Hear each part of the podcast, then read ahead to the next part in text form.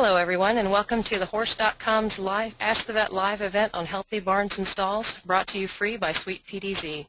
Visit them online at www.sweetpdz.com. I'm Christy West, digital editor and producer for thehorse.com, and joining us today to answer your questions about this topic are Aaron Denny Jones, DVM, owner of Florida Equine Veterinary Services in Clermont, Florida, Melissa Millerick May, MS, PhD, Assistant Professor of Medicine at Michigan State University, and Bob Coleman, PhD, PAS, Equine Extension Specialist and Associate Director of Undergraduate Studies in Equine Science and Management at the University of Kentucky. Thank you all for joining us today. And before we start, I'd like to tell you that we received several hundred questions before this event, so clearly we will only get to a fraction of them but we've picked out several to try to cover all the topics of interest related to healthy barns and stalls. Once we're through with those, if we have some time left, we'll move on to the live questions. If you would like to ask a question, you might want to hang around for a little bit to see if we already have a similar one, and if not, please type your question into the chat box at the bottom of the control panel on your screen. Now for our first question, we've got a question from Christine in Maryland who would like to know, do horses even need to be put in barns in the wintertime?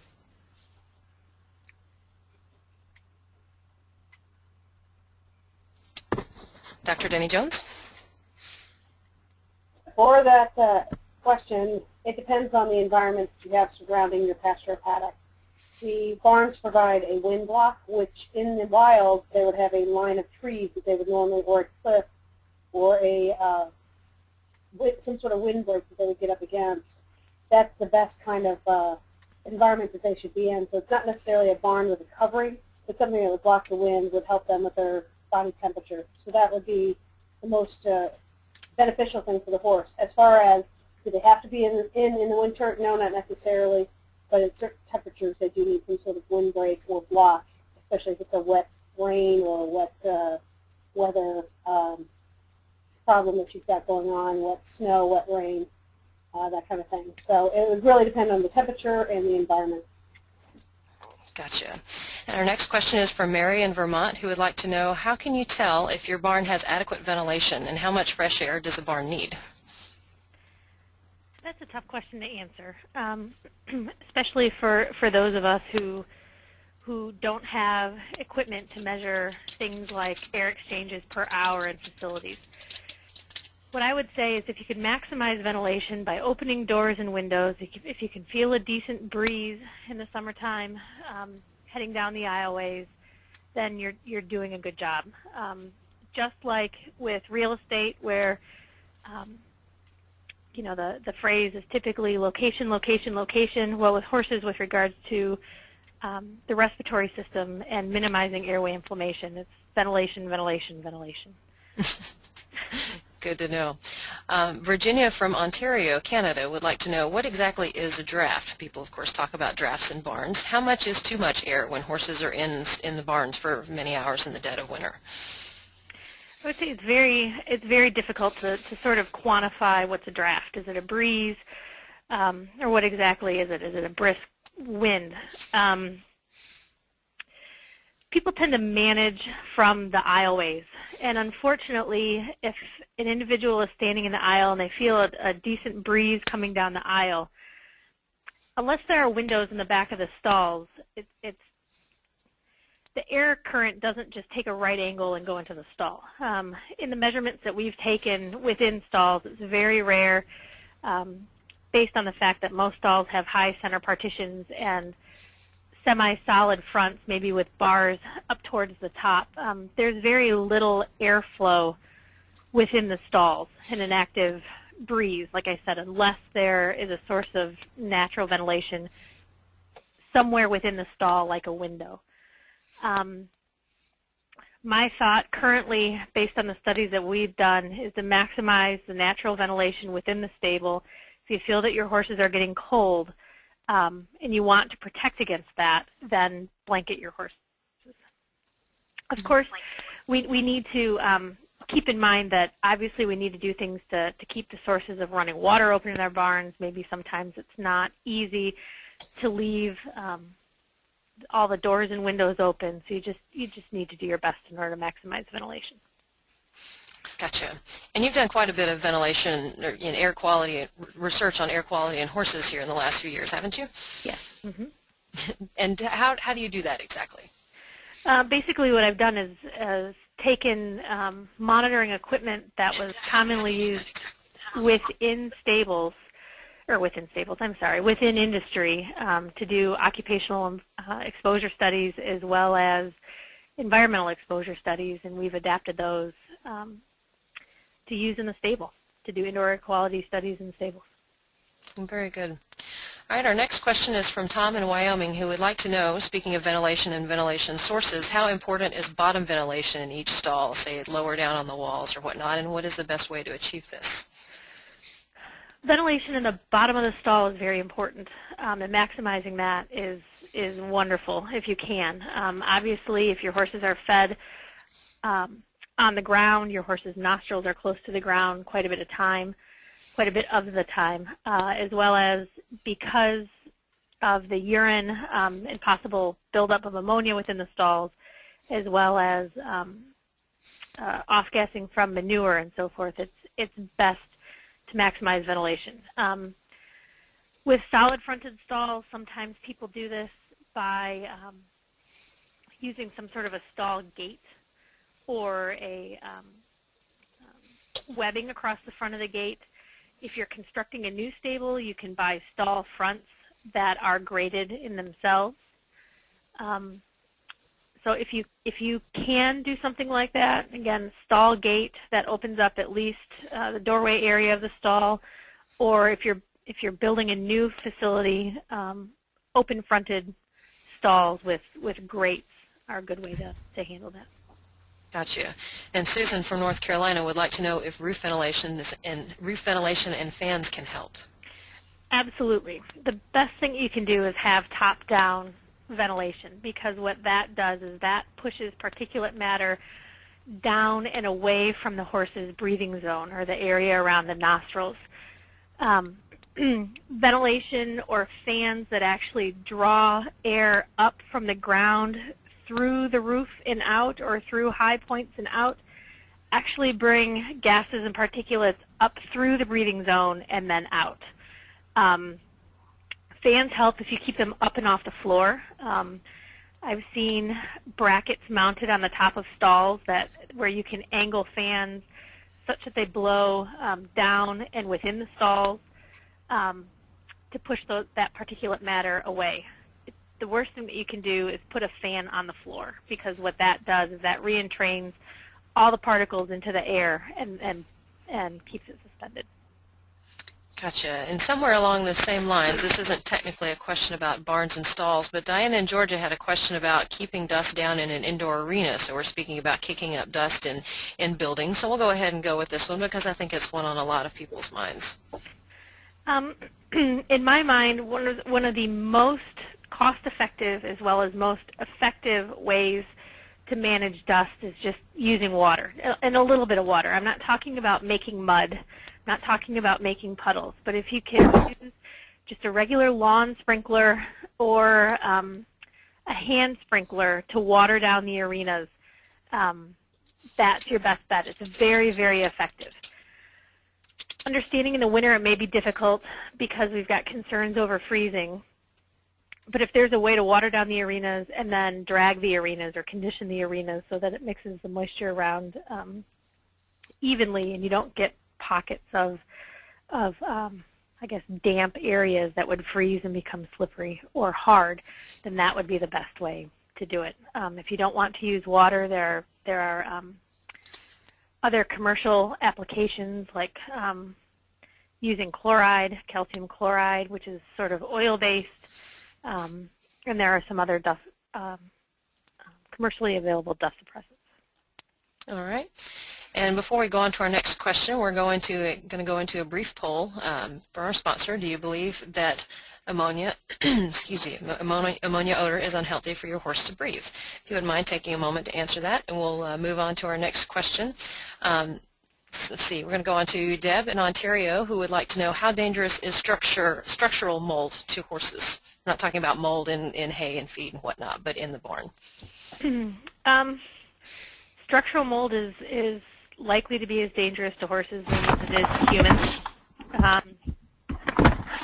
it can be difficult to control, particularly in, in very damp, um, humid areas.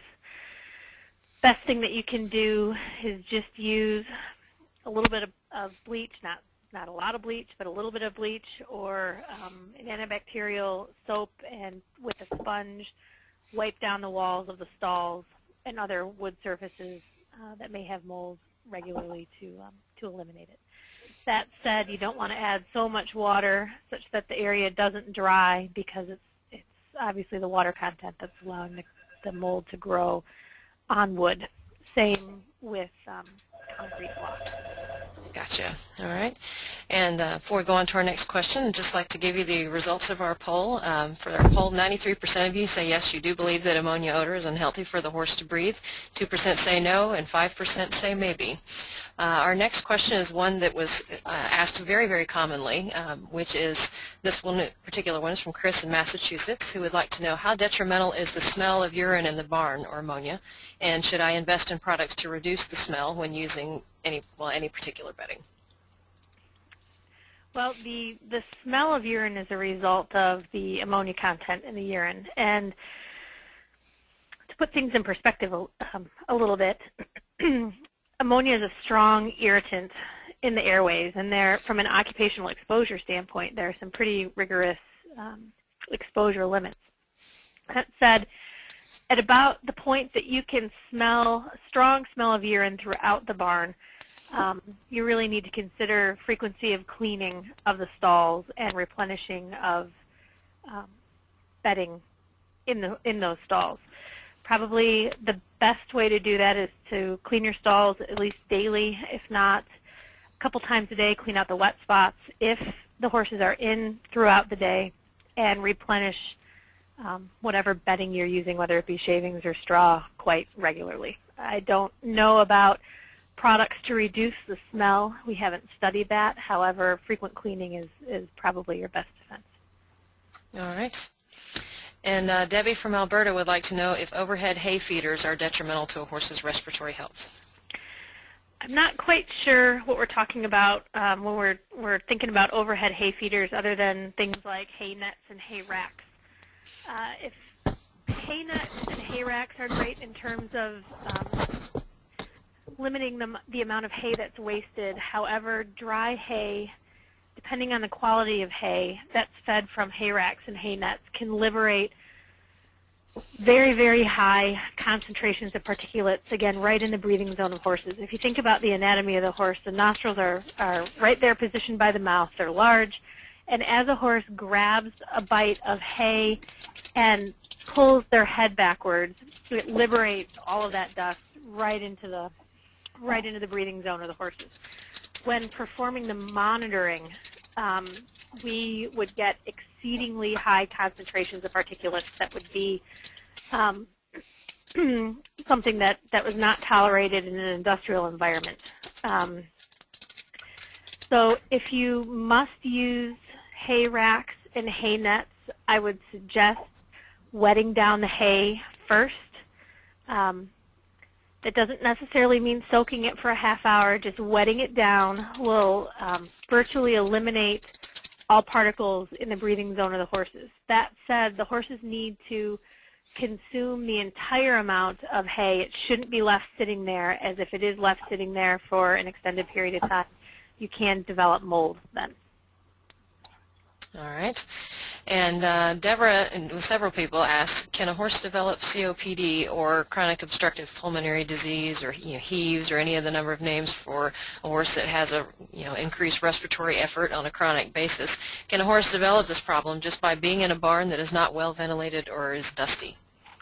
I think there are two components to that. Um, just like humans that have um, asthma or other hypersensitive type diseases, there's probably a combination of a genetic component as well as an environmental exposure component um, to this disease. Not necessarily just one or the other. Probably the best thing that you can do, and what I've found with my horse that I adopted that unbeknownst to me um, has HEAVES, is to keep a log similar to what a pediatrician would advise a parent that has a child with asthma. If you keep a daily log of your horse's respiratory efforts, whether or not they're exhibiting signs of uh, significant respiratory effort, whether that be cough, if you hear an audible wheeze, um, there's maximal respiratory effort, um, any of the other signs, mucus in the uh, visible mucus in the nostrils, and potentially decreased performance, just decreased performance. What you can do is make a log of whether your horse was in that day, out that day, um, exercise that day, what they were being fed, what the quality of feed and bedding was for that particular day. As we all know that it changes as we get new um, bedding and feed in. Sometimes it's not consistent, as well as what was going on in the barn that day. Um, were they dragging arenas? Was hay being thrown down from the loss? Was somebody um, very active in, in taking care of spider webs and cobwebs and sweeping aisles and um, those types of things. Also, keep track of the season. You can even go online to see what your mold count was for the day, you know, what the air quality index was. And pretty soon you may see a pattern of um, activities or other environmental factors that trigger, that look to see to, as if what they trigger your horse's symptoms. That's actually what I did with my mare and found that it was absolutely um, seasonal and she actually reacts to ground molds that occur late in the summer, early in the fall. And in her case, I actually need to bring her indoors that time of year to help her out. So that's that's one thing that, that can be done that can be very helpful. Gotcha. I'll need to keep a diary. keep a diary. there you go. And that actually kind of leads us into the question that many people had, which is how to manage in COPD environmentally, which is what you just told us. Find out what the trigger is and manage that rather than just trying things to see what happens, maybe. Right. I mean, I, I would think the biggest thing is ventilation. Um, if your horse seems to do better outside than inside, try and keep your horse outside as much as possible, or vice versa. Um, water is your friend. Before you go crazy um, sweeping and raking aisleways, dampen them down a little bit. Um, never, ever use leaf blowers inside of barns. Not only for, I, I understand that that's done somewhat frequently. Um, don't use leaf blowers within the barns. They're not made to be used inside. Um, not only can it be hazardous for your horse's respiratory health because you're entraining those very, very small particles into the air, um, but it, it's also not good for your health as well. The other thing to think about is, again, don't manage from the aisles. Just because the air appears to be clear in the aisles doesn't and, and smells nice and clean, um, that may not be so in the breathing zone of your horse's stall. Um, the other thing to think about is just because you can't see dust, just because there's not a cloud of dust while there's an activity going on does not mean that there are not harmful concentrations of particles in the sizes that reach the lower airways present we need to keep in mind the fact that those particles that reach the lower airways that trigger this inflammation are at a size range that are, are not easily visible by the naked eye. Gotcha. Very good point. We're going to do one more brief question on air quality before we shift gears and get into some other topics. Uh, Nancy from Pennsylvania would like to know if humidity levels in the barn during the winter can become a problem. Um, I'm unsure if we're talking about too much humidity, too little humidity. Um, if there's too much humidity, then you're going to get mold growth on the walls. Um, too little, then you get a lot of dust. I guess that's a that's a that's a tough one to deal with. Other than I guess the best that you can improve the ventilation by opening stalls or doors and windows is going to help you either way with that humidity level. Very good. All right, we're going to shift gears a little bit and move into an area where we had quite a number of questions about stall bedding and footing and cleaning. Um, Linda from California would like to know, is it important for a horse to have bedding at all? Some, some people often say that it's better for a horse not to have bedding, particularly if the horse is not spending a lot of time in the stall. Maybe he only comes in to eat. That that's a really interesting question, and I think a lot of people might look at it and say, "Well, he's not bedded when he's standing outside," which certainly would be true.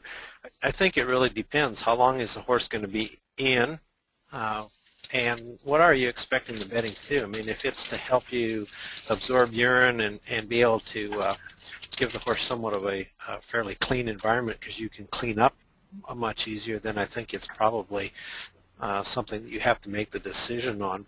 I think it also probably depends to a certain degree what the horse is standing on. Uh, if it's a, some of the, the high quality rubber mats that we have available uh, that have a fair bit of cushion, that's one thing. But if it's a pretty solid, uh, potentially an asphalt or even in some cases that it might be almost similar to concrete, uh, you might want to have a little bit of cushion but we still also have to think about how much cushion does the, the horse require. Um, I know I've been in stalls that are extremely deeply bedded, and I'm not sure that it adds more comfort to the horse because I think it gives them a much more difficult time to uh, find an easy place to stand. Uh, we get a little anthropomorphic, I think, and, and some people want a nice, soft bed for, for themselves, but they're also not standing on it all day long. Gotcha. Um, John from Massachusetts would like to know what is the best flooring and subflooring in a stall. We're going to start deep and come back all the way up to bedding. well, I mean, and that's where we should be starting because we need to think about um, what we have them standing on uh, that's also going to be an aid to a degree in, in how it's going to drain. Uh, there may also be some situations and some considerations as to where your stable is, where the barn is, um, and what you might need to do as far as controlling any of the uh, urine and moisture going through into the groundwater. Uh, there are potential places that uh, you might need to control uh, any any of the runoff or any of the water flow, and certainly from a urine standpoint. But I would want something that uh, kind of a rock base that that's got some drainage to it, and then cover that with uh, there's a wide variety of things, and I think it depends, you know, kind of what your horses are doing, what what you want. Uh, people have used, you know, the old age-old standards from years and years ago was, you know, a good clay flooring uh, that could be packed fairly hard that people felt would be easy for the horse to stand on. Uh, took a lot of maintenance. Uh, and then now that we've moved into opportunities where we can use the rubber mats, um, I think something that will drain a little bit underneath that that is well packed, very level, uh, and that we can keep those rubber mats either flat if that's what you're going to use or at least be able to have a flooring that is fairly firm and stays pretty level for the horse and is easy to maintain. Gotcha. and let's talk a little bit about store about stall mats. Uh, Sue from Illinois would like to know: Are mats better or safer or healthier than just a dirt a dirt floor of some sort? Probably a lot easier to keep clean, and probably a lot easier to uh, to have a, a good. Uh, again, if the the subfloor under the mat has been well prepared and put in right, they're they're probably a lot easier to to do from a, a cleanliness and, and maybe be able to contain things a little bit better than just putting them on dirt. Uh, that's not to say that there's probably been a lot of horses that have been maintained on, you know, well-packed, typically a clay floor that, that can be well packed and then bedded appropriately on top. Uh, one of the things, though, that if you start disinfecting and washing down walls and, and it's a clay floor, uh, it's going to get pretty muddy and it's going to take a long time to dry out and to be something that you're going to be able to use again. Gotcha. Before we move into our next question, I'd like to uh, put out one more poll for everybody to take a look at. Um, what type of stall deodorizer product, if any, do you use in your horse stalls, barn, or trailer? Now we'll move on to what was probably the most popular question that we got for this session, variations on this question. What is the best bedding for stalls? And I have to use my standard student answer. It depends. Which, I mean, it, you know, what's available, uh, depending on where you live, we might want to say that there's some of the, the wood products might be the best. But if you can't get them, uh, that's pretty limited.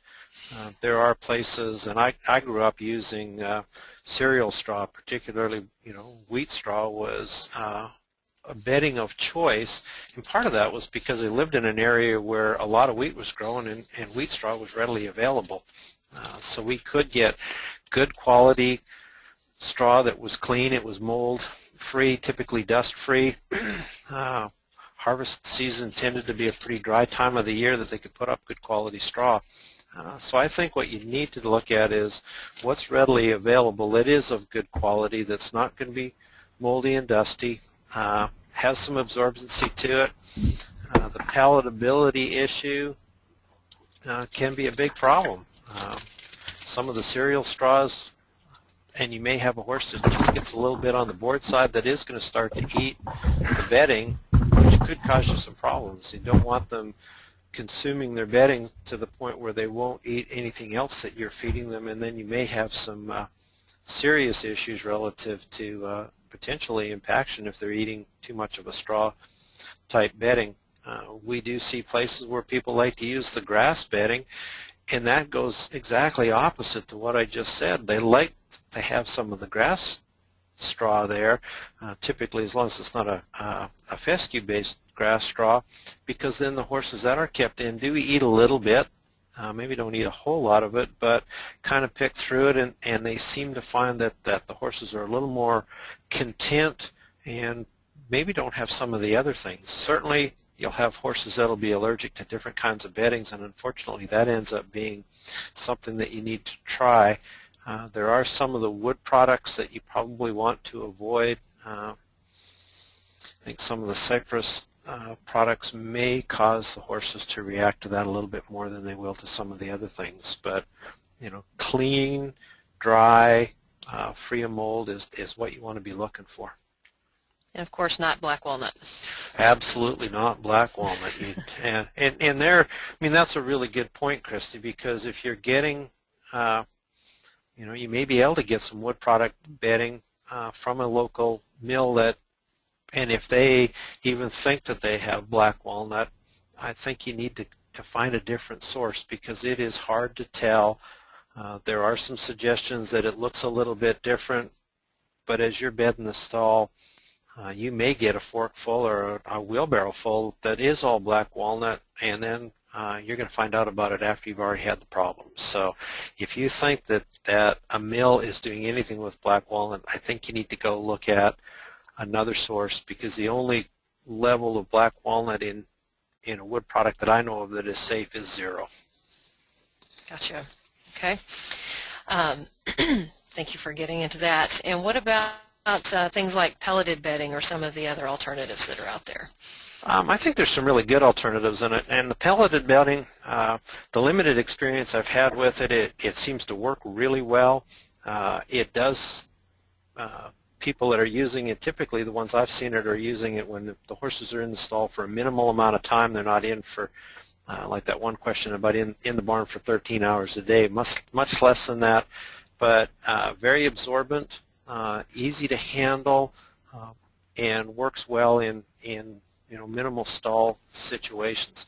Some of the other ones that have kind of come and gone, um, we still see a little bit some of the paper products that may be available to you. There's some of the, the, the cardboard uh, products are being used, seem to be very absorbent, uh, don't appear to be terribly palatable, uh, but your supply might be a little bit of an issue. And one that, that was around a while ago, kind of comes and goes, haven't seen very much of it, is the, the paper shreds. Uh, certainly for a horse that might have some allergies to bedding, that, that might be something to certainly look at. Uh, hard, a little bit hard to handle. Uh, I don't think many of our typical muck forks are designed for handling shredded paper, and uh, I think some of the people have got it figured out, but you got to be really careful if you have that lovely uh, Tobiano paint horse with a lot of white and he lays down in the Sunday Sunday comics, he might come up a little on the colored side and uh, not the color that you would like. So you put away a paint and come back with Black Beauty, huh? That's right maybe something else. I don't know. Little hard. I've actually seen that once in my lifetime where somebody had a fairly light colored horse that uh, did get a bit of the comics on uh, on his head. well, perfect. well, we have a question from uh, one of our live audience. Uh, Catherine would like to know if you've ever seen horses eating pelleted bedding. Actually, I have not, um, but that I would be the last one to say that they won't eat it. Uh, my suspicion, have learned in the last few years that, that while we think horses won't eat things, uh, I would not put them past them because one of the things I have learned is they're horses. and Lord knows what they will do. Yeah, they will eat just about anything. I think uh, Yeah. Aaron has a good example of that, a surgical case of a horse that ate a whole hay net. Yes, It's a pretty spectacular one.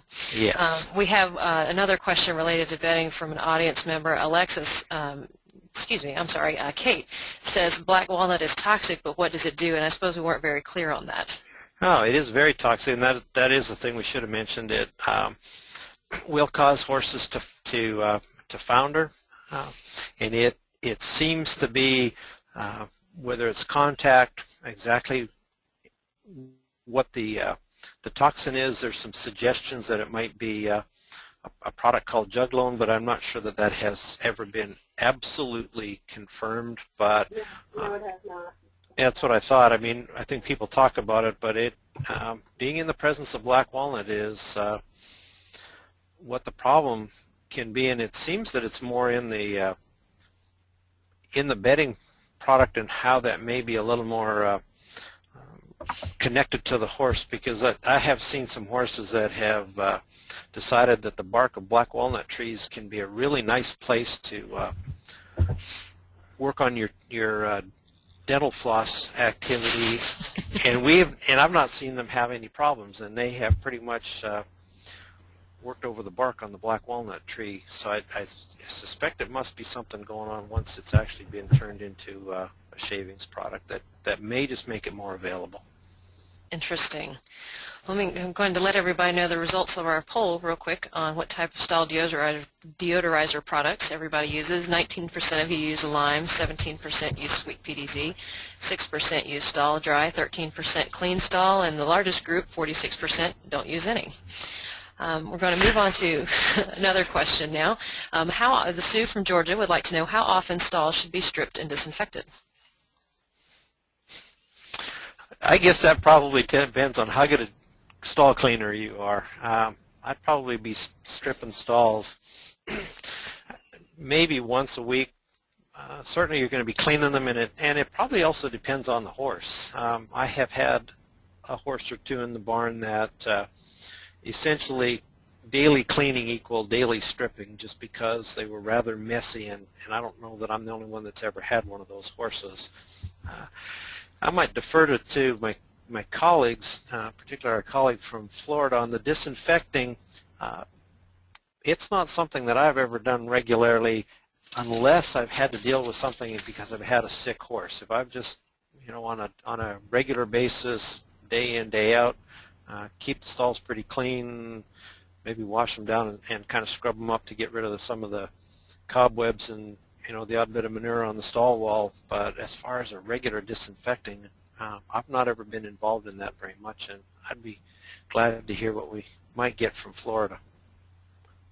Uh, as far as that's concerned, only when there's disease would be would we highly recommend that you use detergents in the barn. Again, going back to air quality, uh, idea is they're putting their nose down in that unless you have it completely air dried before you put them back in there. But uh, there's many products you can use. The most common for for people to pick up um, veterinarians have more access to other products, but uh, for the uh, horse owners, the Clorox, 1 to 10 Clorox, and then the um, 1 to 40 or 1 to 20 chlorhexidine, which is a Nolvasan solution. It's quite costly to clean your entire stall with that solution, but that seems to be a very nice broad spectrum cleaner for stalls. But I would only recommend it if they had some sort of disease process running through their barn, um, because I, as you said, I don't think there's a high need to do that on a weekly or monthly basis. Well, then, then you've got to dry the straw, stall, and, and you're correct. I mean, we're right back to the whole water, air quality and moisture, and are we going to generate, give some mold an opportunity to do some things we'd just as soon it not do. Right. Gotcha. And uh, Matt from West Virginia would like to know if it's important to remove and clean under the stall mats uh, yearly or any on any particular schedule. I think that depends on what you've got your mat over top of. Um, and I notice on the screen because they're extremely heavy and difficult to move. Amen to that. Uh, they are really hard. I think if you put it down and it's over a well-drained uh, subsurface, I'm not sure that I'm going to be picking them up and moving them a whole lot. Uh, particularly if I can get them down and get them so that they will stay sealed together. I think probably trying to seal them or getting the mats that actually will link together. Uh, where I've seen more of a problem is that, that people that don't have a good surface to lay the mats on, uh, they end up with more of a problem because the mats start to lift up a little bit because of the unevenness, and then we start to get more things under, and then I think you do probably have to, to pick them up, clean underneath it, and re-level that surface so the mat stays where it is supposed to. Gotcha. All right. Um, and we have a question from Marion in Pennsylvania who uses rubber mats and wood shavings and would like to know if there's uh, if it's better to dampen those shavings, uh, probably for dust reasons, or to keep them dry. I mean, they're supposed to be absorbing moisture. I'd like to, to have their capacity. I guess if I had a horse that had a respiratory issue and I was worried about uh, particles in the air, I might dampen them a little bit, but uh, I would think I would want to try to keep my, my bedding dry. And, and one of the other things is, is that if we got some damp bedding and we have it in, in the corners, that's a great opportunity for that to start to set up and maybe mold a little bit. And we would prefer, at least I would prefer to not have moldy bedding in the stalls. I don't want to be putting moldy bedding in and I don't want to start making it. I think it comes back to uh, the comment about, you know, you might want to dampen your hay to, to reduce particles getting into the uh, place where the horse is going to breathe you got to remove that damp hay so that it doesn't mold in if the horse doesn't consume it all. And I think this is exa exactly the same thing. I would want to keep my bedding dry uh, and go with that. And if I'm worried about particles getting in the air, um, I would be looking at what my wood product was, and I might try to get something that has a little larger particle size in it to start with. All right, very good. Now I'd like to ask our audience very briefly, what type of bedding do you use in your stalls? Everybody take a minute to vote on that poll and we'll move on a little bit. Joan from Ohio would like to know, um, excuse me, I'm sorry, Lynn from Louisiana has read that lime powder can be dangerous to horses, lime that's often put down to help curb ammonia. Um, and is this true? If you get the wrong lime, yes. Um, there are, there's lime and then there's lime. Uh, the hydrated lime uh, has been around a long time, and I, you don't want to overdo it because uh, it is very drying and it can be pretty caustic. But there are some other limes. Uh, slake lime, I think, is one of the names for it that is uh, very reactive to moisture, um, and it will burn horses. So uh, you need to know what, what your lime is, and I think you use it judiciously to cover up those those wet spots to a degree. It'll help to dry them out a little bit, but uh, I think there's a lot better products other than, than lime to use to actually get that job done. And we've already heard from the listeners that they're already using some of the ones that I think are a little bit better. A lot easier on the horse and they're a lot easier on you. Okay. Very good. And we'll take one more question on footing type issues. Uh, David in Texas would like to know about um, adding anything to dirt flooring in a run-in shed to help with dust control. We also have a lot of similar questions on should there be any particular bedding in a run-in shed. So let's try to hit both of those. Um, comes back to that whole thing. Of, uh, you know, it depends what you're trying to do. I, I think there's probably some uh, ways to do some things in, in your sheds that you might want to look at uh, there's some opportunities. They're, they're called high traffic pads that are actually designed with a little more, uh, a little bit bigger uh, particle size in the rock uh, that you can, you know, they drain quite well. Um, but anything, if it happens to be limestone or a lot of things, that you are going to get some dust and some particulates in the air. Uh, I'm not sure that there's very much that you can add to it that isn't going to end up making that floor extremely hard. Uh, and you may find that the horses don't want to uh, to stand on it a loafing shed, again, it would come back to really what, what you're trying to get done. I think you add in bedding. Uh, that's more cleaning that you're going to have to do. Now, if you're bedding it and you're hoping the horses are going to use it in the winter time in a much colder climate, uh, maybe parts of Oklahoma might fall into that. Uh, you might want to do that, but again, you're going to add to uh, more places that you're going to have to clean and uh, I think if I'm just using it as a run-in shed, I'm probably not going to worry very much about bedding it, uh, but I am going to worry about cleaning it out on a regular basis and trying to keep the floor uh, somewhat neat and tidy. Very good. We're going to try to move on to some questions about temperature. Since we're going into winter, this isn't strictly barn and stall related, but we did have quite a few questions on this. Kathleen from New York would like to know, is there a temperature below which horses should not be outdoors? Uh, I love this question. Um, I, I, I get so, mu- so much humor coming from Missouri and living in Florida now for the last 18 years, watching people put uh, blankets on their horses when it dips down below 60 degrees here in Florida. and uh, my poor little 20-something-year-old horse had a loafing shed and icicles hanging from his whiskers and never had a blanket on his body one day in his life um, in Missouri. So there, there's not really a set temperature. Again, I'm going to go back to my environment answer. Do you have a line of trees? Do you have a loafing shed that blocks the wind? Are you in a wet, rainy environment? Are you in a wet, snowy environment? Um, those kind of things are things that you take into consideration, and you would make adjustments for your horse that would allow them to get out of the weather, per se, either along a line of trees or a gregarious clump of horses. They could be out on 40 acres, have very little tree, but they use each other to block the wind. Oh, Erin, we're losing you a little bit. Could you get any closer to the microphone by chance? How's that? A little bit better. Okay. Sorry about that. I was leaning away. Sorry. That's okay, not a problem. All right, very good. Um, so, so kind of a related question uh, from Catherine in Georgia, another southern state for you. Um, at what temperature should you blanket a horse? It depends. Are you clipping? Are you taking the horse's natural blanket away? If you are, you should probably blanket the horse anytime under 70 degrees or 75 degrees. Uh, the show horses is what I'm talking about. Are you clipping your horse? And if you are, yes, they do need to be blanketed because you've taken their natural blanket away from them. Uh, the other horses, you know, this I'm just talking about regular horses. I'm not talking about Cushing, long-haired horses because that's a whole other conversation. Uh, I'm talking about just a regular horse with long hair is fine. You see them in the west, out in the snow on the plains with not a tree line. They're using each other to block the wind.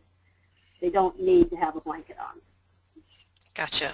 And does that answer change at all if it's raining outside or anything like that?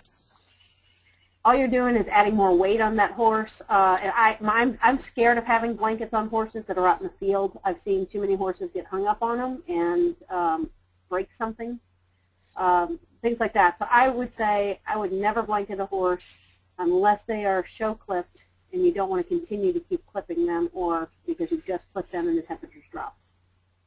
Gotcha. And speaking of clipping, we have a question from our, one of our live audience. Uh, Barb would like to know if it is it so then is it healthier for a horse to not clip it in the winter? Are there any reasons it would be healthier to clip a horse in the winter? I suppose would also be that, that question. I don't see any reason to clip a horse in the winter unless you're showing them. Okay. All right, let's move on a little bit to some uh, cleaning issues, some hygiene issues. Uh, Ginger in Kentucky would like to know what bacteria are most prevalent in stalls and how can she prevent them as much as possible. Well, I have I have a great article that kind of takes the first two um, topics and this topic all together. It was done in Germany, and it was back in 2008. Mhm. It was uh, evaluation of factors that influence the generation of ammonia in different bedding materials used for horse keeping. So they found that the wheat straw pellets were the best to absorb ammonia, so decreased your air pollution of ammonia Mhm. but they were the highest moisture content, so thus they increased on germ amount in your stalls. Ooh, Very interesting. So when you talk about wetting down your, your I'm, I'm going a little bit off the subject here. So when you talk about wetting down your, your uh, stalls for the horses that are having respiratory problems, you're also adding a little insult to injury there by creating a nice, warm, wet environment for bugs to live. So let's get back to this question. What kind of bugs? There's quite a few of them. They're readily found in all environments, whether you're in dirt or you're on shavings, and there's really no way to prevent them. So you couldn't really sterilize your stall to keep them out. gotcha. So, and to get as close as possible, if you're clean, if you want to clean out your stall and barn, um, we had a few questions on this. Say after you've had an outbreak of flu or strangles or God only knows what, what is the best way to clean and disinfect it as well as you can? My favorite is the chlorhexidine solution. It seems to be a good broad spectrum anti, uh, antibacterial, antifungal, uh, cleaning disinfectant, but it is expensive. It's the powder blue, light blue product that you see on the shelves, the old um, tra- the old name was, uh, trade name was Nolvasan. It's, there's a lot of generics that are out now. And it seemed to be the best one, but it is expensive. You still can use Clorox and water, and that will help in most cases, especially strangles outbreaks. That will work just fine. They have found that the bug itself does not live in the environment more than 10 days. So you can wait 10 days and then your horses back in and the bug should be gone no matter if you disinfect or not. All right, and it, when you're disinfecting the barn, it is important to clean off any organic matter first, correct? Absolutely, yeah. You want to remove all organic matter before you start applying your um, your uh, products, especially even the chlorhexidine. The organic matter denatures the chlorhexidine immediately. Okay, so you know you've had a horse with diarrhea. He's been spraying the wall of your your stall. It's not going to do you any good just to spray chlor- chlorhexidine on it. You got to get that off first. Yeah, scrub it down. Uh, you know, it's like you you wash it first, then you scrub, and then you rinse. Gotcha. And now some people, um, I've seen some people use pressure washers in stalls, but that can aerosolize the bugs, correct? Absolutely, it can, especially when you use the heated water um, attached to them. If you have a hot water heater in your barn. Gotcha. So all you're doing is moving them around the barn in that case. Yes, ma'am. Not such a good idea. No. Gotcha.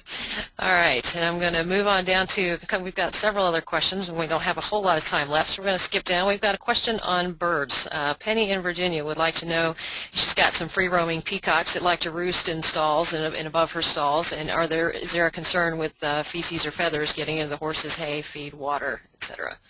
This could also be a good question, as so many people have barn sparrows or chickens or anything like that. What about birds and horses? Well, I think you should consider what's said for most kind of problems. Large amount or excessive amount of excrement or organic matter is probably not healthy for anybody. But a few droppings are not going to kill anybody. There's not any known disease at the moment of those that are passing two horses through the hay. All Remember, right. they are remember they are defecating on the edges of fences out there in your pastures. Right. You're not going to get it completely gone, in other words.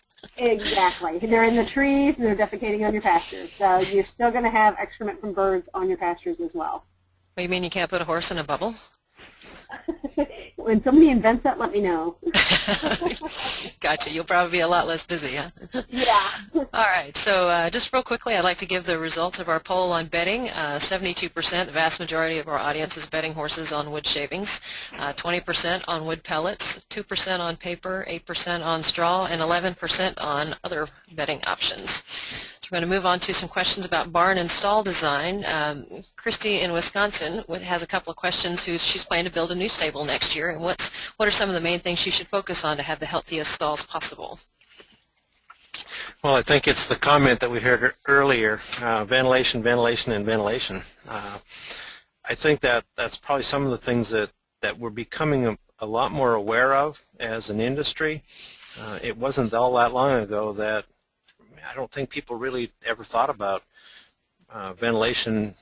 Uh, you know, they may have in, in the more, you know, in the hotter climates trying to, to keep cool, but, you know, in, in the northern climates when it would get cold, I mean, you spent more time, you know, making sure the barn was as tight as, as it could be to try to keep it warm inside. And I think what we were trying to do is we were trying to keep it warm for us. So I, I would be looking to see that, you know, what can I use? Some of the things we've already uh, heard about, you know, good stall fronts that will allow some ventilation, thinking about how I build my stalls so I have the best airflow uh, possible for my for the horses, uh, keeping things like um, if I didn't have a, a ceiling directly over top of the stall, I think that might be better so that we can actually have some air circulation. Uh, I'm not a big fan of uh, storing a lot of things uh, such as hay and straw or hay and bedding in, in the barn. I know that uh, might mean a, a different facility, but trying to uh, not have things stored over top of the horses uh, will help you to have a much healthier environment in your in your barn. All right.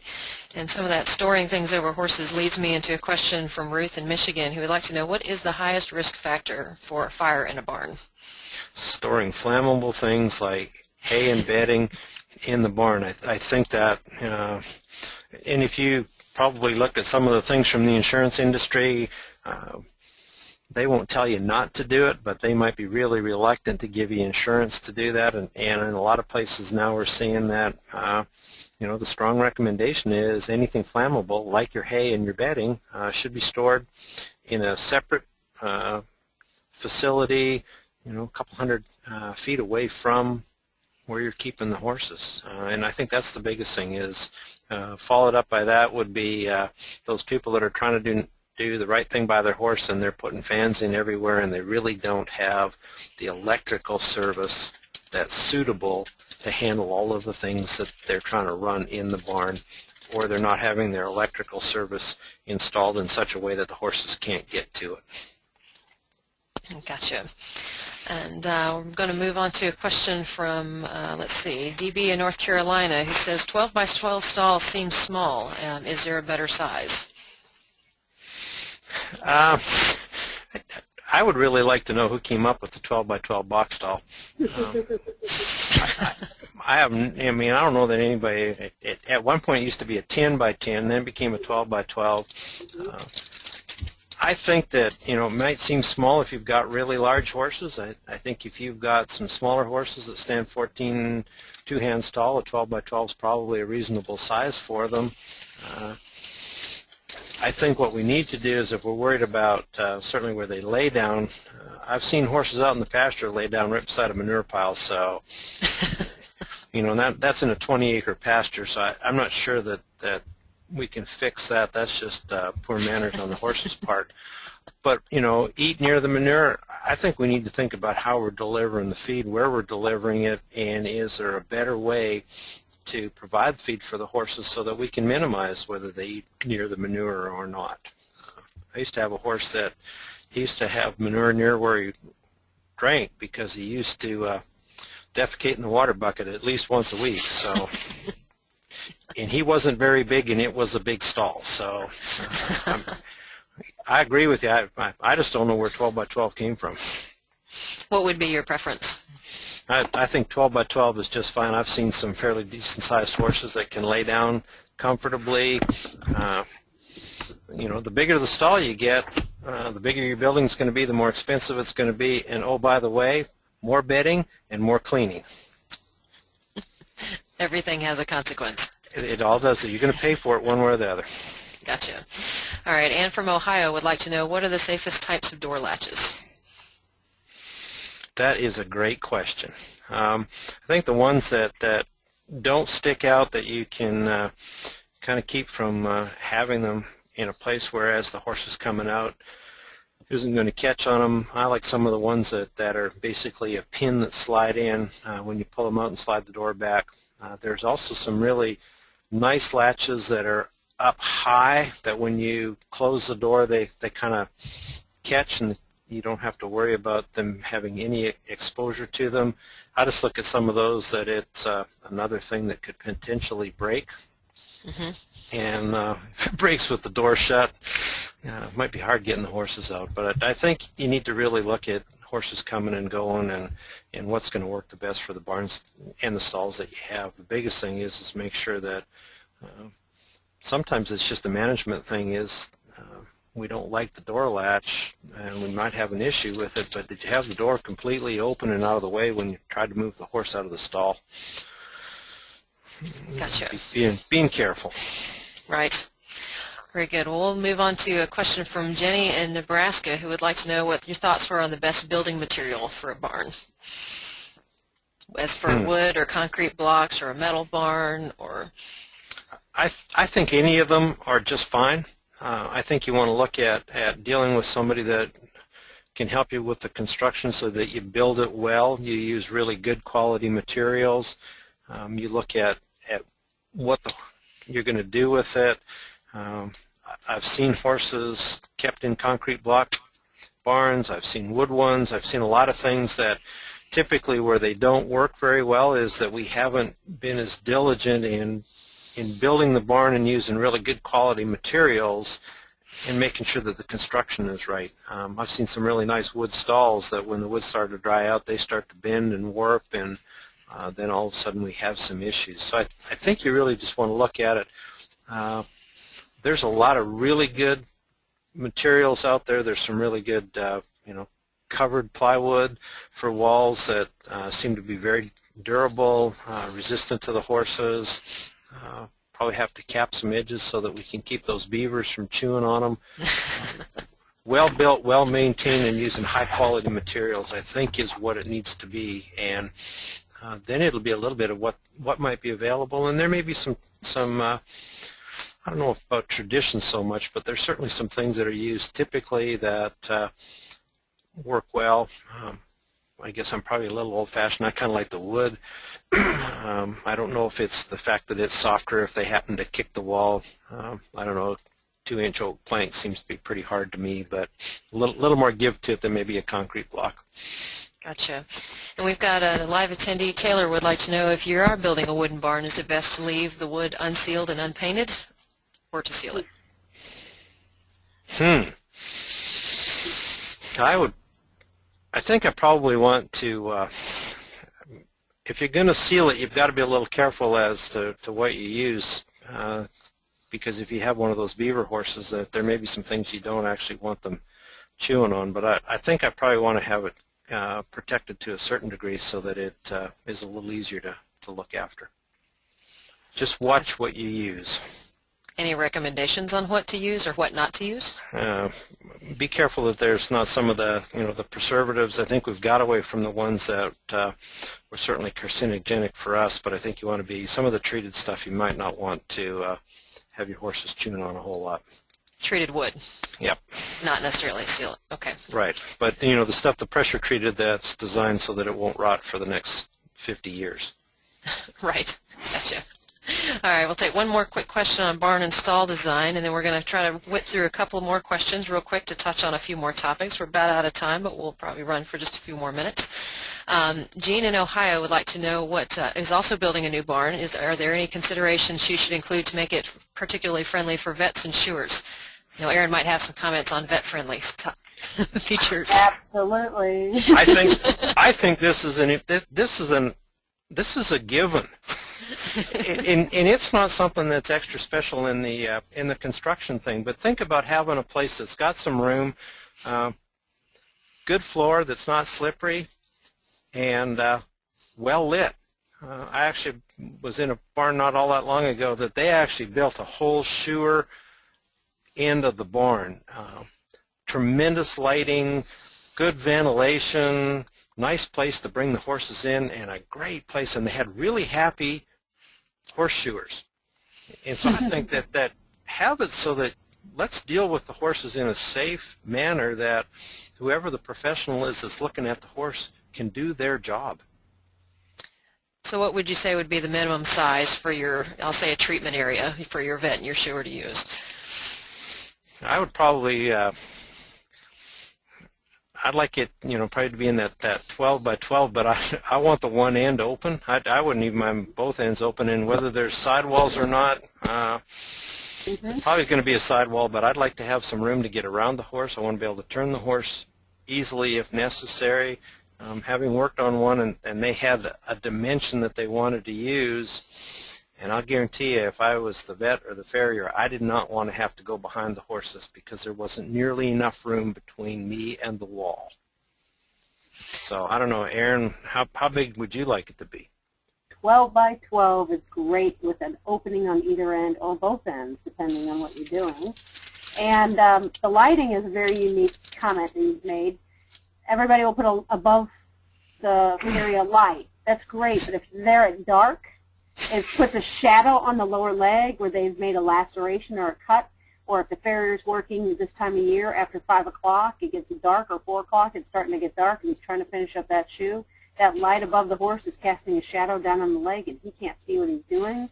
Um, I know a vet clinic that put in some lights uh, in the wall on the lowest section of the two sides of the area so they could light up the legs and the feet to look at them and work on them in the room. It was a really unique feature. They in, inlaid these lights in the uh, wall and uh, really nice feature. That's a little extra. Um, again, a good uh, level surface, surface that's not slippery at all. That's the worst that you could have. And of course, a covering is always nice for the horse, the worker, and the vehicles. So when the rain comes, we can still get our equipment out of the vehicle without pouring on our x-ray machine or things like that. So, and also back to the runout area, we don't want to have sugar sand in my area or mucky, wet um, four-wheel drive type mud to back our vehicle in that's backing into the barn because we get stuck and have to pull away. We're going to spit up blood, or mud or spit up sand onto your surface or get stuck even more. So yeah. All right, all very good tips. All right, we're going to move on to some feed and water topics. Uh, Catherine would like to know, should hay be fed on the floor or in a hay bag? Or net? Uh, I know we, we have a story about nets from Erin, but I think my recommendation would be that if possible to feed the horse on the floor, um, not only because it helps to minimize exposure to dusts, but also because with the horse grazing from the ground, that's how they're meant to eat, and it also encourages drainage of mucus from the airways. If you must use nets, um, need to make sure that your your hay is of very good quality and consider watering down the hay a bit to uh, minimize um, exposure to, to particulates that are generated while eating. all right. Any other comments on hay? If it's really good quality, and, and I mean, we got to be worrying about mold all the time because anything respiratory, uh, it's easier to prevent than it is to cure if you even think you could cure it, which you probably can't. Um, I, I do worry a little bit about, uh, you know, the fact that then hay gets trumped all over the stall and, and waste becomes a bit of an issue and certainly from a, a cleaning standpoint and, and, you know, trying to keep your stalls clean, it's going to take you a little bit more work. But as soon as you start to confine that hay in a hay feeder, uh, you do need to be cognizant of what you're doing to the air the horse is breathing, and um, I think it comes back to buy the best quality mold-free hay that you can. But All also right. understand, understand too, everybody needs to realize that we've measured very high particle concentrations and pulled quite a bit of, of mold from hay that quite honestly as somebody who's had hay or had horses for over 20 years I wouldn't consider moldy hay or dusty hay. So it's Yeah. got to be really good quality hay. The Very best that you can get. Yep. All right. And I'm going to uh, put up one, one last quick poll for our audience. Uh, what time of year are, are stall and barn odors uh, uh, the most noticeable? And we'll move on to another question uh, from Catherine, who would like to know what's the best placement for uh, feed and water buckets, stall doors, opposite stall doors, etc. I, I guess I don't have. I'd, I'd like to ask the others' opinions on that one. I don't. I don't really have an opinion on that, other than it needs to be in a, in a place that horses can access readily, but um, can be kept free of, I guess, contaminants while while the humans are are feeding and cleaning and and so forth. I- think there's got to be some convenience and, and certainly safety. Uh, if you're if you're going in the stall, uh, you've got an aggressive horse, you might be able to deal with it. But if you've got somebody that may be helping you, I mean, think a little bit about um, the convenience and the safety of uh, for the horse and and the people feeding it, and uh, making sure that it's at a comfortable place for the horse to eat. All right. so- Safety was definitely something I'm thinking of, and also you have to consider the horses next door. Again, that's the comfort to eat. Are they getting along with the horse next to them or not? Maybe you need to move it to the other side of the stall because they're constantly kicking the wall at each other. Sure. I'd like to uh, bring up one other thing about buckets that we've discussed a lot, uh, that I've heard discussed a lot in ophthalmology presentations and whatnot, and that is the uh, the hooks on buckets for the, where the handle's attached to them. And Aaron and I have talked about that a little bit. Aaron, can you address that a little bit?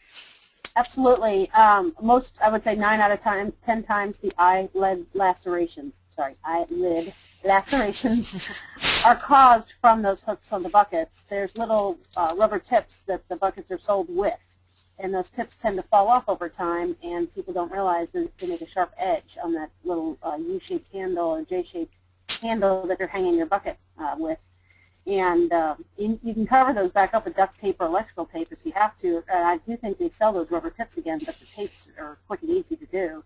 Uh, but keep them covered. Those are very deadly to the face of the horse. Very good point. All right. Tommy from Kentucky has a question about what is the best way to keep water from freezing in stalls? Move to Florida. That's cheating. We can't all live in Florida. Oh, come on. We did have a thin layer of ice this past winter because we had a very Uh-uh. rough winter for us. We had a thin layer of ice on some of our water buckets this past year. And what time did it melt by? Uh, oh, oh, we chipped them out. We, we knocked Oh. them out. Yeah. Oh, you had good ice. Okay, fair Yeah. enough. I, I think it's just part of uh, having water in the, you know, it, you're going to deal with it. Um, I try to, I would try to, you know, have the water.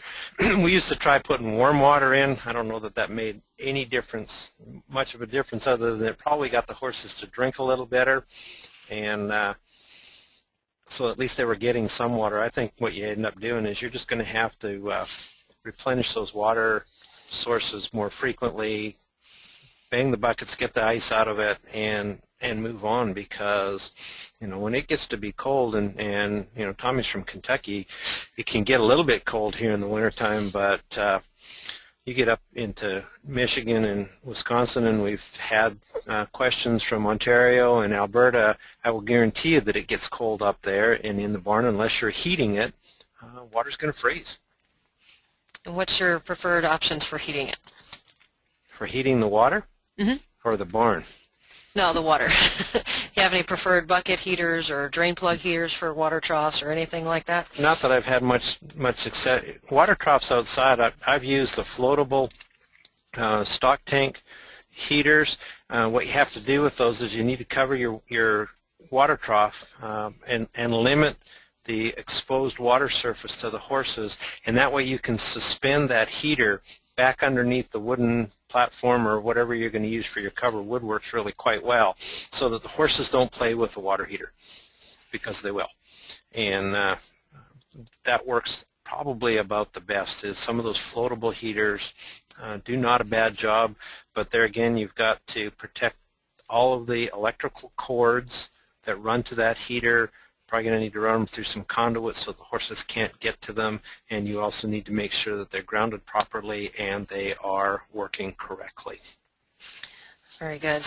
and of course, horses need to have a constant water supply to reduce the risk of impaction colic. Yep. And more likely to happen in the winter. Um, we have a question from a member of our live audience. Don would like to know if a continuous water supply in this situation may be good or bad. I'm thinking in terms of an automatic water supply versus just having a standalone bucket. It, it probably would, but if it's in a barn where it's going to be cold, you're going to have to have a heater in it. Uh, unless you you can really regulate the intake, and if it's a single water source for a horse in a stall, you're probably not going to be able to get good enough water flow. Now there are some that uh, are basically kind of an in-ground system that drain back. They're almost like a frost-free hydrant that Mhm. it when the horse activates it, the water will come up and, and they don't freeze as readily. Uh, so there are a lot of different options. You just need to see what you can put in, and I think some of the, the newer options that, that I think have some potential probably are more for new construction. I'm not sure that you could add them easily into a uh, stall barn that's already, you know, got the floors in and, and everything done because you do have to bury your water lines, and, and again, you've got to protect your water lines from the horses. Gotcha. And uh, we have, a, pardon me, got a little distracted by a different question. Um, do horses drink, this is just related to drinking, um, and Aaron and I talked about this a little bit in our radio show yesterday. Do horses drink cold water as long as the ice is gone, or do they really need to heat the water in terms of what the horse will drink, temperature? Slightly warmed, but we're talking about 39 degrees versus 32 degrees, which is freezing. Uh, that will help quite a bit. Uh, you know, you look at it and uh, you know, chopping the ice out of a out of a trough and then and letting them drink that. I mean, that water's going to be awfully cold, and I think what you find is that they greatly reduce their water intake, and then, as you already mentioned, then we start to see a higher incidence of uh, impaction colic because they're not just they're not getting enough water. You don't have to get it really hot. In some of the uh, the heaters that will go in the automatic waters that you'll see outside, uh, you do need to make sure that they're working correctly.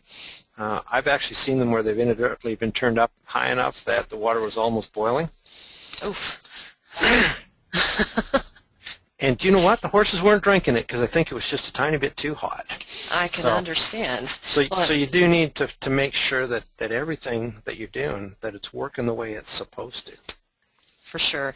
And uh, another, another thing about having a continuous water supply and heated versus cold, and all this kind of wraps into as well, how much is your horse drinking? And it's a little bit hard to tell if you're not monitoring those buckets or if you have an automatic water supply, correct? It is. Um, I, I'm not sure that, that some of us do as good a job monitoring those buckets as we should, but uh, I, I think at least it does give you a bit of an idea. Sure. And Aaron, isn't that one of the first things you ask if you have, see a colic in the winter is how much your horse has been drinking? Absolutely, and those automatic waters are just a nightmare to deal with because you cannot tell how much they drank unless you have a meter on it, and they do sell them with meters. Can you add those to a system later on if you have an existing automatic water system? Yes, you can. Oh, very good. And they, act, and they actually work quite well. Yes, I love them. So how much should your horse be drinking daily? Enough. Uh, probably six to ten gallons. I was going to say 10 gallons would be good. Right. And I'd want him to have 10 gallons available to him. If he decides to only drink eight, that's his, it might be his choice, but I, I agree with Aaron. I, have lots. Have good. lots. All right, we're going to, the results of our poll on what time of year are stall and barn odors more noticeable in your barn. Uh, 52% of you say it's in the summer, uh, 29% in the winter. After that, all year round for 13% of you, 4% in the fall, and 2% in the spring. All right, we're going to go into one more question, sort of related to water. Um, what's the best way to keep mud down in heavily traveled areas, inside or in outdoor paths? I'm a big fan of high, high, they're called high traffic pads, and it's basically you uh, excavate the area that is going to be the high traffic area, probably down to, uh, you know, some, some firm clay, some firm soil, get rid of the topsoil. Uh, I wouldn't, you know, if you were in an area that you had really deep topsoil, I'd probably stop at about a foot, uh, put down uh, geotextile fabric, and then use a combination of some larger rock, um, probably some rocks that are about the size of a, of a clenched fist for about six inches, and then I would use some very much finer material on top of that. Uh, here in Kentucky we call it dense grade aggregate, and it's kind of a mixture of some smaller stones and some limestone du- dust, and you put that down on top. It does a really nice job of allowing the water to go through uh, and it really keeps down the mud. And, and I think that depending on where you live, uh, find out what the rock will be because there is a whole language of rock depending on, on state to state and quarry to quarry. But I think those really work well. Put them around your gates. Some people are worried about the horses standing on rock, that it's going to bother their feet. My experience is uh, that doesn't typically occur, and all good horsemen are cleaning their horses' feet out once a day anyway, so uh, shouldn't be much of an issue. Uh, they're easy to clean the, the manure off. They're a great place if you do have to keep some horses up, uh, a place where you can feed and then get back in and actually easily clean it off the top of that rock. But uh, the high traffic pads, and I think most extension services probably have a plan for a high traffic pad. Just because it says it's for cows does not mean you can't use it for your horses. and I'll guarantee you the ones that we've built, when I can walk out in January when we've got mud here and not worry about losing my boots as I'm catching horses at, at the gate, I think they're wonderful. They also help you to keep shoes on horses. Excellent. All right, well that is, uh, we are over time, but I think we've covered all the topics that we wanted to hit. Or uh, I'd like to ask our panelists, are there any major points about healthy barns and stalls that you'd like to make to our audience before we wrap up?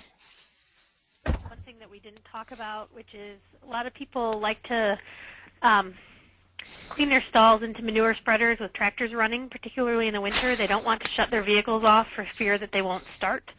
That in combination with closed doors and windows um, will generate a pretty high concentration of diesel exhaust within your sta- within your stables, which is not good for you or the horses. that said, too, with your veterinarians and their farriers, don't let them drive in the barns and leave their vehicles running. Please ask them to shut them off because that you've got the same effect with, with that as well.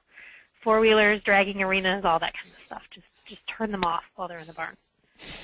That's excellent points. Excellent points. Um, anyone else? Nope. All right. Well, I'd like to thank everybody for uh, for coming to this session, and especially thank Dr. Denny Jones, uh, Dr. May, and Dr. Coleman for their, their time today and answering everyone's questions. And I'd like to thank our audience for participating. You sent in some great questions. I'm sorry we weren't able to get to all of them. Um, we just we had a little over 300, so I apologize we couldn't get to quite that many. Um, but I would like to let everyone know that this session, the recording of this session, will be archived shortly on thehorse.com in the next few days. And last but not least, I'd like to offer thanks to Sweet PDZ for bringing this free session to everyone today, or you can visit them online at www.sweetpdz.com. Everyone, I hope you have a wonderful evening and that you go away from here with some tips for a healthier stalls and a healthier barn.